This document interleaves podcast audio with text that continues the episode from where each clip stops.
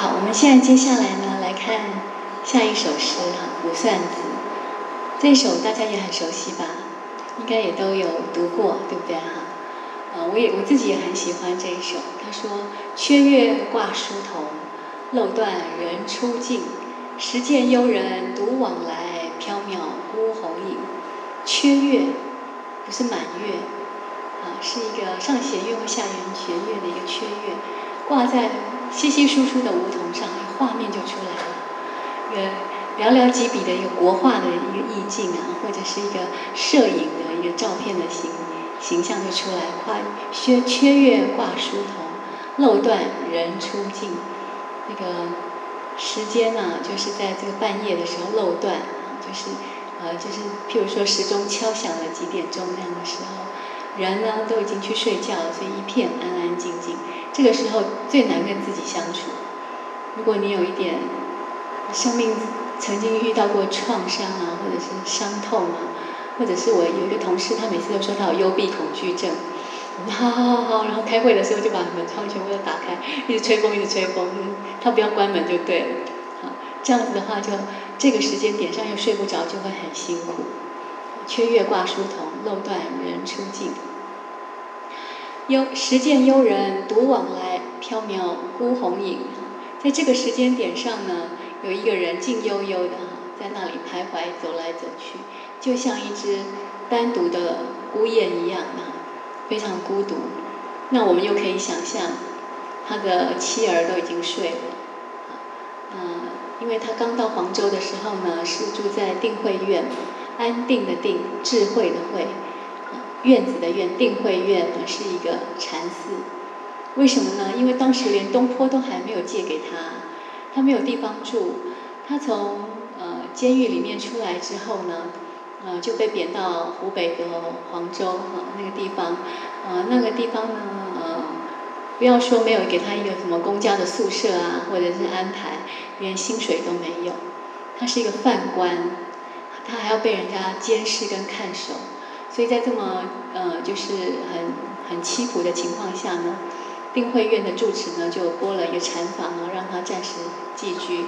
那他们家大人加小孩，加上一些童仆，大概有十个人，整整十个人，大家就窝在一起。所以半夜大家都睡着了以后，他就走到院子里头来。那个时候他就觉得时见幽人独往来，缥缈孤鸿影。他一个人像幽灵一样的来来去去，就是睡不着。这个白天的时候还好说，有人跟他讲讲话，说老爷要不要吃点东西呀？这个山林里面挺安静的，不像我们以前住在京城啊，还可以跟他说说话。那他老婆也跟他讲说，衣服脱下来要洗啦，啊，总有一些事情这样那样。有小孩子跟爸爸讲话嘛。那因为他们家里很穷，所以呢，他们就把一个月据说有四千三百个铜钱，然后去除以三十，啊，把那一块钱一块钱铜钱除以三十，然后呢，每天要花十几个铜板呢，就把它。挂在那个屋屋檐上掉下来，这样一串一串，每天只能拿一串来用，多的不能用。那如果有有有多余出来的呢，就丢到一个罐子里面去，啊，作为储蓄这样子。苏东坡这一辈子从来没有这么拮据过，这么辛苦。那吃饭的时候只有饭，没有没有菜，没有肉，所以呢，不是就是画了一条鱼吗？还是做了一个什么东西，对不对哈？给小朋友看。啊，大的就多看了两眼，小的就说：“哥哥多看了两眼，多看了两眼。”那个保姆就说：“不要理他，闲死他。”就继续吃饭。反正白天总有一些奇奇怪怪的事情、有趣的事情发生。嗯，有有这些事情发生呢，他日子比较好过。但是到了晚上呢，他睡不着，只剩下他一个人。呃，更不要说别的，有一家一个家子的担子都在他的身上。将来该怎么办才好？这些压力也都很大，所以真是缥缈孤鸿影啊！怎么会这个漂泊到这个地方来啊？将来要漂泊到哪里去，他都不知道，所以也是很心酸的。下半阙呢，就说：“惊起却回头，有恨无人省。拣尽寒枝不肯栖，寂寞沙洲冷。”那个真的有一只大鸿雁呢，叫咻飞过去。然后他惊奇的回头看一眼，他为什么会这样子呢？因为他害怕。当初呢，他不就写了一首诗吗？他写了一首诗说，那个快树、快木啊，那根啊，扎在地下扎得很深。然后呢，呃，人世间的那种真龙天子呢，他是看不到，但是地下有一种直龙，金直啊，直伏在地下那个直哈，地下有一种龙叫直龙哈，他在地底下他会看到那个盘根错节，所以有的人就说他在诅咒皇上，或者他没有把皇上看在眼里，皇上你才是龙，啊，他却他却去地下黄泉去找那个地下的龙，所以就是一个典型的。呃典型的文字狱，嗯，典型的这种欲加之罪，何患无辞？另外，他也是有得罪或惹毛了神宗的地方嘛，嗯，因为变法这件事情呢，也是困难重重啊。你说要改革，要改革，有很多的事情我们都知道要改革，可是为什么迟迟到现在还没有改革呢？一定是有一些挫折，有一些困难的地方。那么，呃，我们在历史上读过一些呃资料的话，大家可能都知道。王安石是重用了像吕惠卿这一群年轻人。首先呢，既有的官府衙门不是已经有什么文化部啊、教育部啊、财政部啊，这些都不动它，这些都不要去动它。我们变法呢，另外在另一个新的部门、新的衙门叫做自治三司条例司。其实我们我们都很能够类比今天的政坛，也是叠床架屋，有新的有新的这个促改会啊，或什么什么就会起来，对不对？新的呃就是政府机构。他用这套政府机构去运行，旧的他就不管他了。新的政府机构呢来运行，然后找了一些初出茅庐的、刚毕业的，呃，或者是呃，就是跟这个新法比较合拍的、比较吻合的人呢，呃，上来做这个位子。那这些年轻人有一个，这些年轻的新世代的年轻人呢，吕慧卿他们有一个共同的毛病，就是比较急急功近利。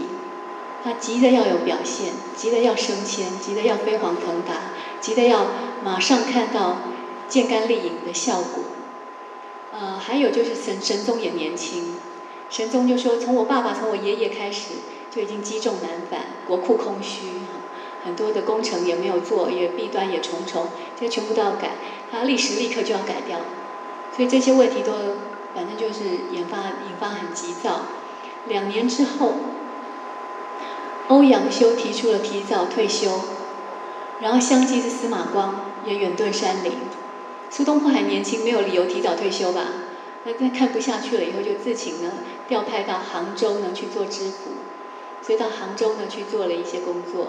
其实他到好多地方上呢去做了很多各式各样的工作之后，他就发现老百姓有一些痛苦的声音。这个部分我已经在很多的课堂上也跟大家谈过一些问题，譬如说，呃，青苗法。青苗法就是一个很大的问题，呃，我我现在贷款给这个农民，好，那你你拿了政府的钱呢，你去买一些种子呢来播种，等到青黄不接的时间过去了，好，那麦苗长起来了，可以收割了，这个卖了钱以后你再还给政府，好，那低利贷款这种方式，那不是一个很好的很好的这个良法吗？但是到了呃这些地方上的官员的时候呢，这个想法都变了。我现在拿了一笔钱，说要贷款给农民，那我就挑了，随便就找一个说你来借钱。啊，这个人说大人我不需要借钱，我叫你借你就借，因为我觉得你还得起。那另外一个人说大人我需要借钱，我我不借给你，因为因为你还不起。等一下我这个这个是有有一定的 KPI 的，啊，如果你还不起的话，我等一下没有办法做结案报告。所以他就让有钱的人呢。呃，去借钱，然后再还钱，这样子空转这个资金，而且可能会越滚越穷。那没钱的人还是没钱，这个都是上有政策，下有对策。还有，就苏东坡提到一件事情，就是今天有新法，就叫你呢再去领那些补助啊、救济啊什么的东西。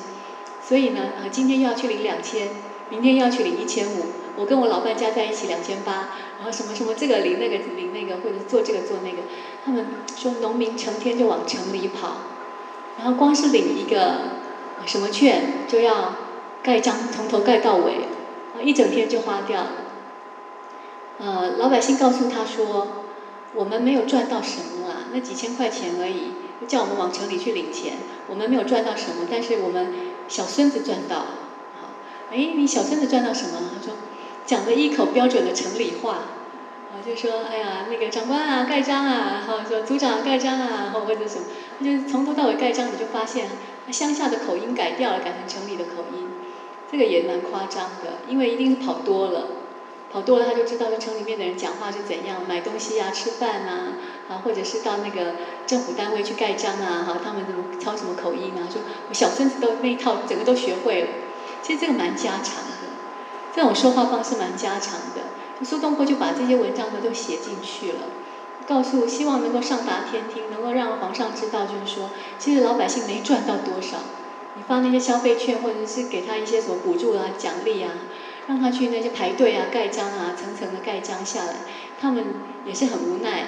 然后家里面的农耕呢放着不做，然后整天往城里面去跑，说又有新法又有新法，然后就去变着法呢，就让人往城里面去跑，一张一张的一直盖一直盖，盖到后来说我们其实也没领到多少钱，但是那个小孙子领到不少，小孙子呢学学学习的快，到城里面去看哦，看到这个看到那个就都学起来，这其实是也不是什么太大的贬义词。但是这个都让神宗皇帝听了都不高兴，就说我这么革新，就希望能够把主动家法为之一变哈，所有的政策呢，或者所有的一些呃因陋就简的部分呢，都能够有一些新的这个转环，你们都不支持这样哈，所以以苏东坡为首，所以乌台诗案它其来有自，那但是呢也是下手太重，呃所以这个地方就说惊起却回头，有恨无人省。那只是一个燕子飞过去，他啪就吓一跳。他为什么会吓一跳呢？嗯，因为，因为，因为吓到了。因为呢，他写了那首诗，然后又说小孩子都学会了口里的城里的口音，什么等等这些话，就构成了他那个入罪的条件。所以他去坐牢的那段时间，就是他在被逮捕的时候呢，是他的一个好朋友叫王生。生就是一个言字旁的一个先后的先，王生是当朝的驸马，是苏东坡的好朋友。他派人来这个快马加鞭来告诉他说，那个乌台的人已经来抓你了。那来了以后，那来抓我又怎么样呢？因为之前有人就告诉他说，你的诗已经送到皇帝那里去了。他还开玩笑哎，他还说传的这么快啊，我以前传来都没有人要看。现在这个大家对我有意见的时候，就传的这么快。那好啊，那我的诗就不怕不上达天听啦。啊，他就这样讲。可是后来王生告诉他说，乌台的人派派官兵来抓你了，他自己也慌了，因为他也是个普通人，他也是个平凡人。你看警察宪兵来抓你，很害怕。那他就问旁边的那些书童们，跟他们说，我现在是怎么样？我我要不要换上囚犯的衣服？这边中间写一个囚的那种。好，然后那个后来乌台的人来了，看他一眼就说：“那倒是不用，因为我们还没有定罪，还没有定案，所以你现在还是朝廷官员，穿你的衣服就可以了。”他说：“那我可不可以回去跟我妻儿道别？”不准。那啊没有办法的情况下，他就说：“那我们就走吧。”说一声走，这些官兵呢开始五花大绑的捆他，很难看的，就是很屈辱、羞辱他，而且呢。还要游街，就是走在街道上让大家看到，还不时的叫嚣、辱骂他，很凶。这些人就靠这个吃饭的，以凶狠著名的来吓唬人的。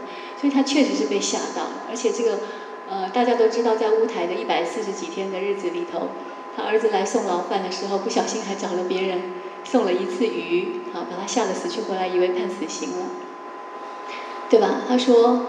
如果我在外面，你听到风声说我判死刑的话，你就送条鱼进来。那他儿子那天去筹钱，去借钱，没钱买饭了，去借钱，就找一个邻居帮忙送饭。那邻居说：“北北很辛苦啊，在在牢里面啊待了这么久，都没有吃点好的东西啊，我送一条好好的大鱼给他吧。”结果这个苏东坡一看呐，就知道自己被判死刑，所以这个像在洗三温暖一样的哈，这个人情冷暖啊，还有这个。呃，生命啊，在朝夕之间呢，他都是体会到的。所以我特别有感触的就是惊奇却回头。因为曾经有被吓大了，就就被吓怕了，被吓大了。只要有一个鸟飞过去，你就会吓一跳，有恨无人省，他是有恨的。所以后面的《水调歌头》说不应有恨，就表示他有释怀了。当初是有恨无人省。那刚刚那只鸟不是飞过去吗？好，缥缈孤鸿影的那只鸟飞过去吗？那只鸟飞过去，它为什么半夜了还不睡觉，还在我头上这样啪飞过去，然后绕来绕去呢？拣尽寒枝不肯栖，寂寞沙洲冷。所以是他，也是我。我好像看到一个舞台上，然后苏东坡站在舞台的中间，呃，周围都是一片的黢黑，呃，舞台的上方呢打了一个聚光灯到他的身上来，他慢慢慢慢的蹲下去，然后抱着自己说：“我好冷，好冷。”其实从心里面冷出来的一种冷。我每次感觉到这个画面的时候，我都很想要过去，隔着时空过去抱着他，希望他别再害怕，希望他别再担忧。但是。这个是他人生经历的一个历程，所以拣尽寒枝不肯栖，就是他一生傲骨。寂寞沙洲冷，会不会担忧？会不会害怕？也是会，但是还是不肯。这个良禽择木而栖嘛，还是要要有所选择，不能够这个随意的、随便的糟蹋自己的风骨啊，糟蹋自己的人生啊。所以他最后就是冷那个字，让我觉得我也从内心里面冷起来。这个人世间的一些。呃，心酸啊，痛苦、悲哀，他也是经历过的。然后他也跟我们平常人一样，会感受到痛苦，会感受到悲哀。他不是李白的，李白那种那种道骨仙风哈，道家的那种潇洒的情怀。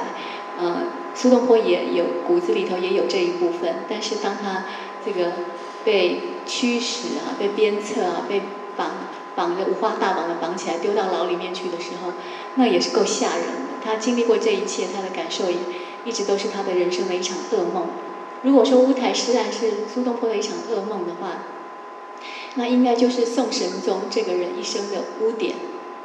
我们不是说神宗吗？说上一次要跟大家讲说，哎呀，神宗什么叫神？等一下我们的简报档里面会看到，古人在给皇帝一个谥号的时候，给他一个庙号的时候，是有一定的标准的。神基本上还是一个比较好的评价。那基本上呢，也有一点点这种说法，就是他做的事情有好有坏，呃，可以称赞，那但是呢，也不是什么很很高妙的事情，有做像没做一样，所以总体而言就是一个正正分跟负分呢加在一起呢，就相抵消掉了，所以这种情况下可以称之为神。那无论如何，他这一生皇帝这一生做了多少事情，历史上给他盖棺论定的评价说，乌台诗案是他。当这么一个有有为的君主、神明的君主的一生的，恐怕是唯一的污点。嗯，因为啊，在北宋时期呢，他是不杀文官的，他是不杀文官的，他也是容有雅量可以容纳直言极谏的大臣的。啊，这个官位越高，应该要越越有雅量，位位阶越高要越有雅量。我们一般人小气一点 就算了，对不对哈？顶多就是对家人啊，对自己亲近的人。那你站在那么高的位置上，统领这么大的一个王国，或者是说统领那么大一个企业，就要有雅量，听到人家的批评，这样子才能够进步，才能够成长。好，我们再来读下一首诗呢，是《定风波》。莫听穿林打叶声，何妨吟啸且徐行。竹杖芒鞋轻胜马，谁怕？一蓑烟雨任平生，我最喜欢“一蓑烟雨任平生”这几个字。料峭春风吹酒醒，微冷，山头斜照却相迎。回首向来萧瑟处，归去，也无风雨也无晴。这是在三月七号那一天，他们一一群人呢，一起在沙湖道中呢行走的时候呢，恐怕会下雨。所以都带了雨具了，啊，什么蓑笠啊、斗篷啊那些都带了。结果说啊，还好嘛，今天没下雨，就雨具就先去。就是说，那没事的话，你们先把雨具拿回去吧。结果嘞，就噼里啪啦，就雨具一走就下雨了。所以雨具先去，同行皆狼狈。啊，鱼答错了，答错一个字，鱼就是我，啊，我读不绝。呃，已而遂晴，故作词。我们就可以想象，一群人要去沙湖道，可能是去看地啊。我想起来，他去看地，因为东坡那个地方不宜久居，太贫瘠，太贫瘠。他要先松土，然后把那些野草都烧掉以后，只能种什么呢？只能种那种嗯酿酒的那种粮食，连吃的东西都不能种。所以后来他们要去找另外一块地，有朋友跟他讲说沙湖道那附近有，你要不要去看一看？可是那要自己买了，那种地就是值钱的话就要自己买了。现在东坡这块地就是呃公家的呢，没事的话借给你用一下没关系。那可能有时候有公家有用的时候要盖房子什么也可能会要回去。第一个他觉得不保障，好，那他就要去买一块自己的地，所以到沙湖道那边去看。大家一伙人一起去，说今天看起来大人今天看起来可能会下雨哦。他说哦，那就带着雨具吧。走到一半的时候就说啊，你们太累了，你们先回去好了。就他们一先回去呢，马上就下雨了。所有的人都这样很狼狈啊，仓皇。他没关系，就让他淋吧。然后就拿着竹杖芒鞋呢，就这样子轻轻松松的就在大雨当中行走。下了一阵雨，大概十来分钟结束之后呢，又放晴了。就是在这样的情况下，诶，他想到一首诗了，就做出这首诗。莫听穿林打叶声，不要去听他那噼里啪啦、噼里啪啦那下雨声音，不要听穿林的、穿过树林的那种雨声打在叶子上啪啪啪声，不要怕，不要怕那些声音啊，就让它淋。没有关系哈，淋了反正，呃，不下雨了，自然就就干了嘛哈。莫听穿林打叶声了，何妨吟啸且徐行。我们大家别怕，一起唱歌，当我们同在一起好不好？然后就大家就一起唱，当我们同在一起。所以何妨吟啸且徐行，所以他就，呃，吟啸就唱歌了，就吟诵了，就大家就一起唱歌了。也许就是说。那大人，你要我们唱哪一首歌？我现在就现场做一首歌，大家一起来唱啊，也有可能。嗯，怎么样去，怎么样去走到沙湖道呢？竹杖芒鞋轻胜马，这个拿这个竹杖，脚底下穿的草鞋，比骑马还舒服啊！啊，所以我们就说他真的是豁达。这是这时候我们大家都想说，如果来一辆马车就好了，如果雨赶快停就好，如果那个。那个书童他们还有良心的话，应该赶快把雨具再送回来。我们就会想说，那些那些不可能发生的，如果怎么样，如果怎么样，我们都没有想到说，当下这样就很好。竹杖芒鞋轻胜马，谁怕一蓑烟雨任平生？我不怕，我这一辈子就是风雨飘摇啊，任任吹这个飘零东西啊，没有什么值得这个呃忧虑的事情，他一点都不担忧，因为他非常坦荡。当他那个邻居去送鱼的时候，他不是以为他要被处死了吗？啊，那当时其实曹太后也在拯救他，也希望就是那是呃神宗的奶奶啊，就在跟他讲说这是一个大文豪，是是这个就是当年科举考试第一名的哈，希望能够救他，所以呢，啊也在拯救他。那神宗自己也知道啊，怎样都不可能杀害他啊，所以呢就派一个太太监到。监狱里面去看，你去看苏东坡现在在干嘛？那因为呢，他已经知道他要死了，所以他吃完饭以后就在睡觉，打呼打的呢鼾声如雷。那太监就回来禀报说，睡得很好，又甜又香。那所以呢，从皇帝到太后都觉得他是一生一蓑烟雨任平生啊，他是谁怕？他是不怕的，因为他很坦荡。我没做错事，我没做坏事，所以我吃饱了就睡。也无所谓啊，所以不怕这件事情呢，反映出他心平气和，而且坦坦荡荡。下雨就下雨，有什么好怕？为什么要抱头鼠窜？为什么要一副狼狈样？就淋吧。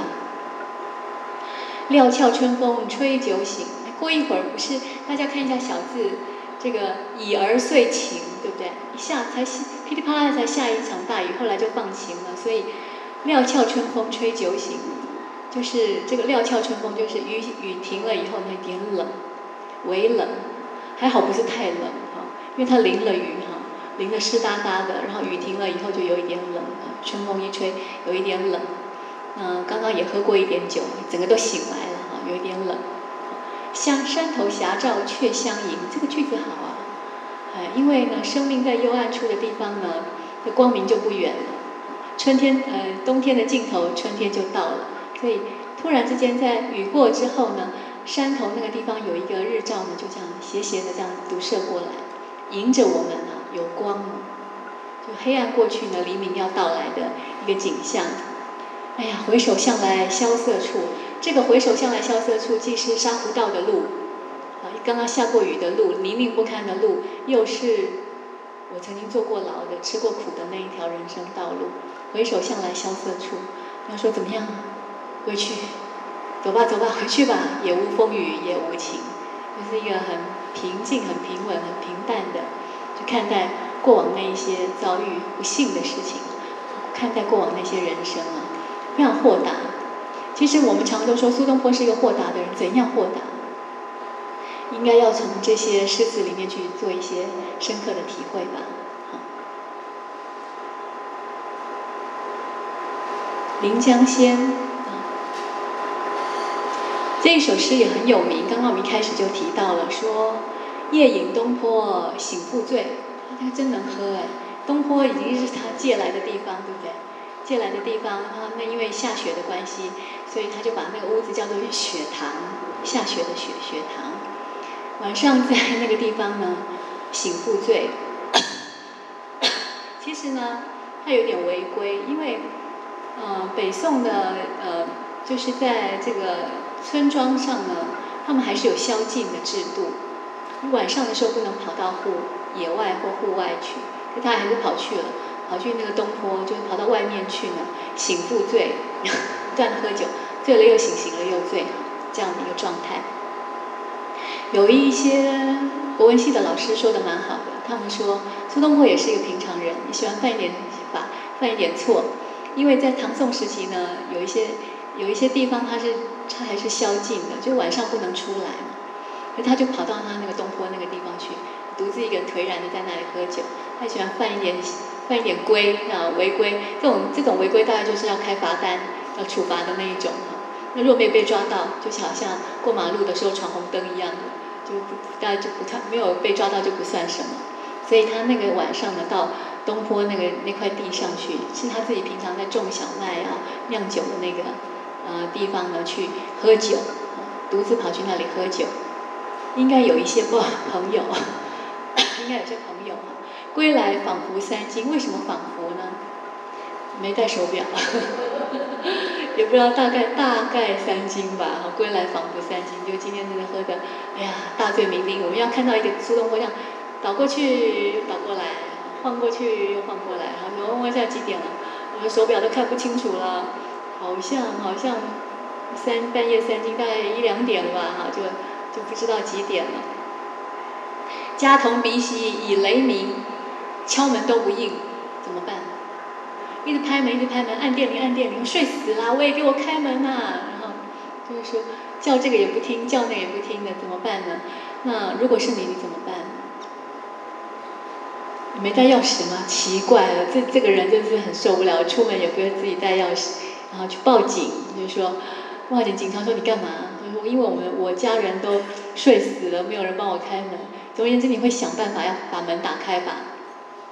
或者，那我没办法，我只好坐在门口坐一晚上，找个垫子来铺着，然后我就在那里窝一个晚上。明天早上我老婆开门要倒垃圾的时候，我老婆开门要去拿报纸的时候，总会看到我吧？大概大部分的人都做这样的想法。第一个想办法去把门打开。爬墙、爬窗子，然后按门铃啊，死活要打电话什么的可能性。还有一个可能性，你会去朋友家。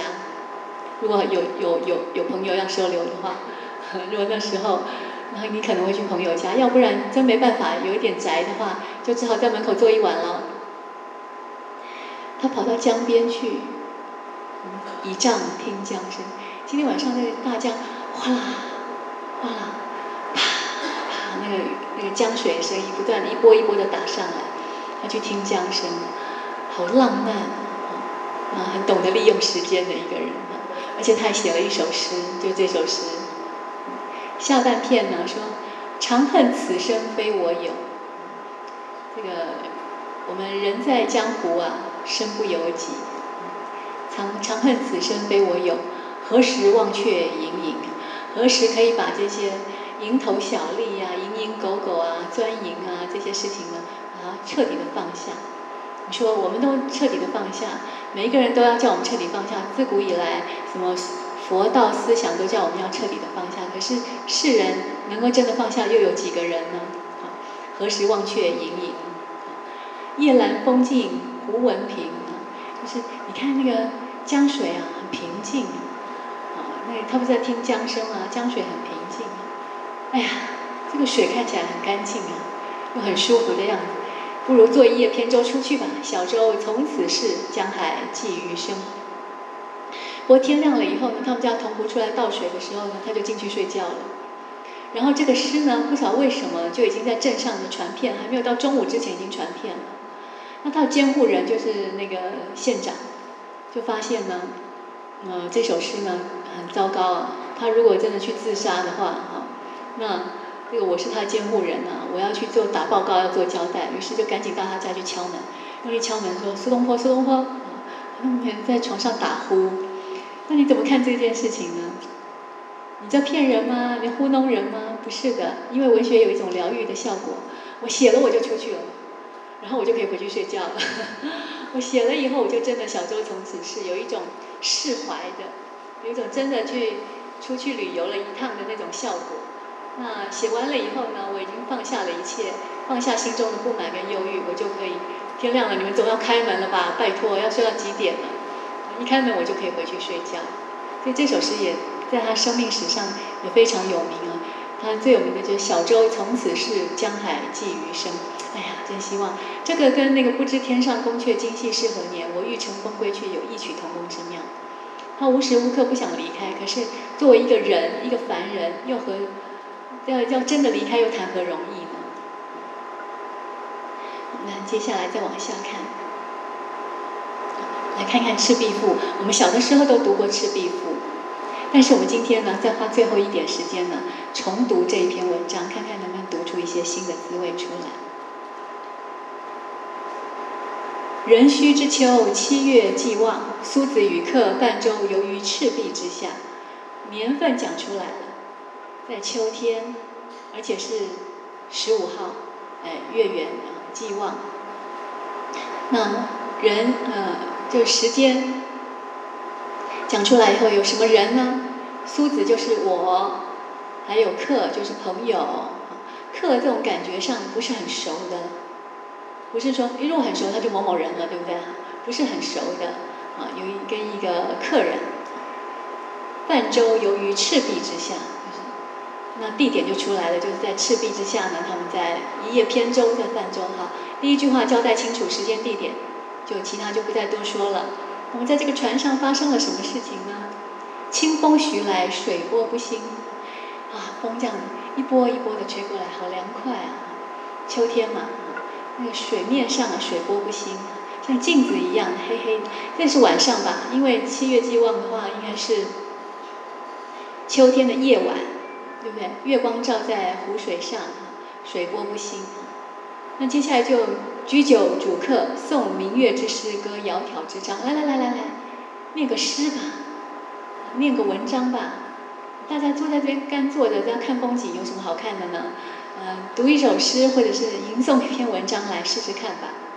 少焉，过了一会儿，月出于东山之上，徘徊于斗牛之间。哎呀，今天是十五啊，所以月亮真的出来了，就是在东山之上呢，就出来了。而且在徘徊在两个星斗的中间，白露横江，水光接天。白露横江，看着江面上有一片白茫茫的雾气，有一片白露横江，然后这个水面跟天上呢，仿佛融成一片，又到了一个仙境了，对不对？首先江面上有一层白茫茫的白露，有一片白雾，然后这个水面上的光跟天上的光融成一片，水光接天。就在这样的景象里头，有一叶扁舟，只有我和一个客在划着这个小船。纵一苇之所如，凌万顷之茫然，就是那个天接水，水接天，然后中间一片雾茫茫的那个世界里头，这个一叶扁舟呢，就往前呢，这个慢慢的划，划划船啊，林万顷之茫然，茫茫然的一片的世界，碧波万顷，因为是在大江之上呢。浩浩乎如凭虚御风而不知其所止，这个浩浩乎就是那个风势很大，好像呢我我们是神仙一样的哈，在这里呢飘飘然的哈，乘风遨游。我已经不是坐船了，我凭虚御风啊，我觉得好像好像孙悟空一样的哈，就乘了一股那个呃云驾着云头啊，乘着风啊在遨游，飘飘忽如一世独立，羽化而登仙，讲得更清楚，我们已经到了神仙的境界了。反正今天晚上搭船的客人只有两个，啊，然后那个划舟的那个舟子呢，他可能也不认识我们两个，顶多就三个人。那这个客人呢，应该也跟我一样，就是，呃，今天晚上因为没有什么客人，所以本来本来一个人两百的就算一百，好就就上船了以后呢，就林万顷之茫然啊，飘飘忽，哎呀，感觉上我们两个好像今天买买这个票买对了哈，因为等于包船了，因为客人很。今天游艇客人很少，然后江上又一片的那个白鹭啊，雾茫茫的，水光接天。哎呀，我们是不是已经到了神仙的世界了？啊，反正只要是那个，只要那个包包船或包包车的话，你就会觉得说今天赚到了，对吧？于是饮酒乐甚，扣弦而歌之。于是我就我又开心了，拿酒出来喝一喝啊，然后就没有乐器啊，拍着船弦呢，打拍子我就唱歌。唱着桂棹兮兰桨，击空明兮溯流光。渺渺乎于怀，望美人兮天一方。我拿着这个桨啊，跟这个划船的这个棹，都是呃兰桂的材质的，就是漂亮的划桨在那里慢慢的划，在这个水漂的那个击空明兮溯流光啊，就是那个水啊，在映照着月光啊，就一片的那个光明跟光亮。因为我们在划船，就要打下去嘛，我在划，打下去再划。渺渺兮于怀，我的心心情啊，非常的渺远啊。望美人兮天一方，望着远方那个我所思念的那个人，我心心心念念牵挂那个人。反正他有可能是唱什么呃蔡琴的歌啊，有可能是唱呃邓丽君的歌啊，月亮代表我的心啊，最后一夜啊。总而言之啊，有个美人，有一个我心心念念的爱人，在远方啊，就这样唱。哎，突然之间，今天晚上另外一个客人，就是跟他一样花了半价的钱上船来，呃，看风景那个客人就吹箫了。啊，你刚刚有箫怎么不拿出来，对不对哈？那因为我呢，很开心啊，我喝酒我就唱歌，我也不管，反正今天客人就两个，今天客人就两个，就是我跟他，那我就不太管他了。我自己一高兴就觉得啊，那个呃江上那个水光接天啊，好美的景象，我好像已经到到了神仙的境界了。我已经忘记了今天是呃就是游轮减价的日子，没有什么人坐船，就只剩下我一个人，所以我就唱起歌来。没想到他拿出洞箫来伴奏，我正在唱桂棹兮兰桨，击空明兮溯流光。渺渺兮于怀，望美人兮天一方的时候呢，有客呢就吹洞箫，以歌而和之。你吹你吹你唱什么调子，我跟你和；你唱什么调子，我跟你和。你不是说月亮代表我的心吗？我就吹起来了。其声呜呜然，如怨如慕，如泣如诉。你知道箫吗？箫吹起来不会很欢乐，笛子可以欢乐一点，笛子也可以哀怨，也可以欢乐，但是箫一定听起来好像在哭一样，如泣如诉哈。如怨如慕，又很爱慕，又很哀怨，这样。余音袅袅，不绝如缕啊！吹完了以后，好像空气中还有这个声音啊！没想到我今天还有卡拉 OK 啊，还有人伴奏，不错呢。这样，我今天真的赚到了。无忧惑之潜交，弃孤舟之离妇，好像那个音乐，好像那个水底下有一有一条游龙一样的无忧惑之潜交。就在那深水底下有一条龙在那里，然后呢，这首歌让让那个寡妇听到都会掉眼泪，孤舟之离妇哈，所以很悲哀。形容词去形容那个音乐啊，很具象。总而言之，反正我今天真的是很有幸，因为我就是喝醉了想唱歌，我一唱歌就有人帮我伴奏，怎么这么巧？我们都不知道另外一个客人他有带动箫。庄子悄然就说：“哎呀，好难过啊！你怎么吹那么伤心啊？我唱都没有唱那么伤心，你怎么唱那么伤心呢？”正襟危坐就问他说：“何为其然也？你干嘛吹那么悲伤啊？害我都要哭了。”客人就说：“月明星稀，乌鹊南飞，是不是曹操的诗？”“对啊，是他的诗啊。”“绕杂山，日无无无枝可依嘛，那是他的诗嘛。”“对啊。”“好，西望夏口，东望武昌。”山川相谋，郁乎苍苍。这是不是孟德打这个周瑜在赤壁之战？在哪里？在赤壁嘛？这里是赤壁嘛？这里是不是曹孟德跟这个周瑜打仗的地方？说还有诸葛亮啊？哎，所以问题就在这里。《三国演义》是哪个朝代的书？是明朝的。现在这是什么朝代？宋。所以在前面，对不对？可见呢，当时的人不太看重诸葛亮。诸葛亮这个人是红爆红起来，要到明代《三国演义》的时候，才有他的一席之地。当时所谓的赤壁之战是他们两个在打，他两个在打。后来我们看《三国演义》，活灵活现的又什么草船借箭，孔明又借东风的啦，然后又三气周郎把周郎气死的，这些都是后面再去编造跟杜撰。当时的苏东坡他们压根不知道有《三国演义》这本书，所以赤壁打的呢是曹操跟呃周瑜。哎呀，大人你看啊，这个这一代的环境郁郁苍苍啊，郁乎苍苍啊，是不是曹孟德是困周郎者乎？当那个时候呢，是破荆州，下江陵，顺流而东，轴卢千里，旌旗蔽空，洒九临江，横槊赋诗啊，故一世之雄也。当时最伟大的英雄，不过就他们两个人。然后呢？重点就是而今安在在？我你问我为什么吹得那么悲伤？因为他们都没了。我们今天在这个地方能够看到他们的影子吗？都看不到。可是他们当时曾经在这里打仗，这样子。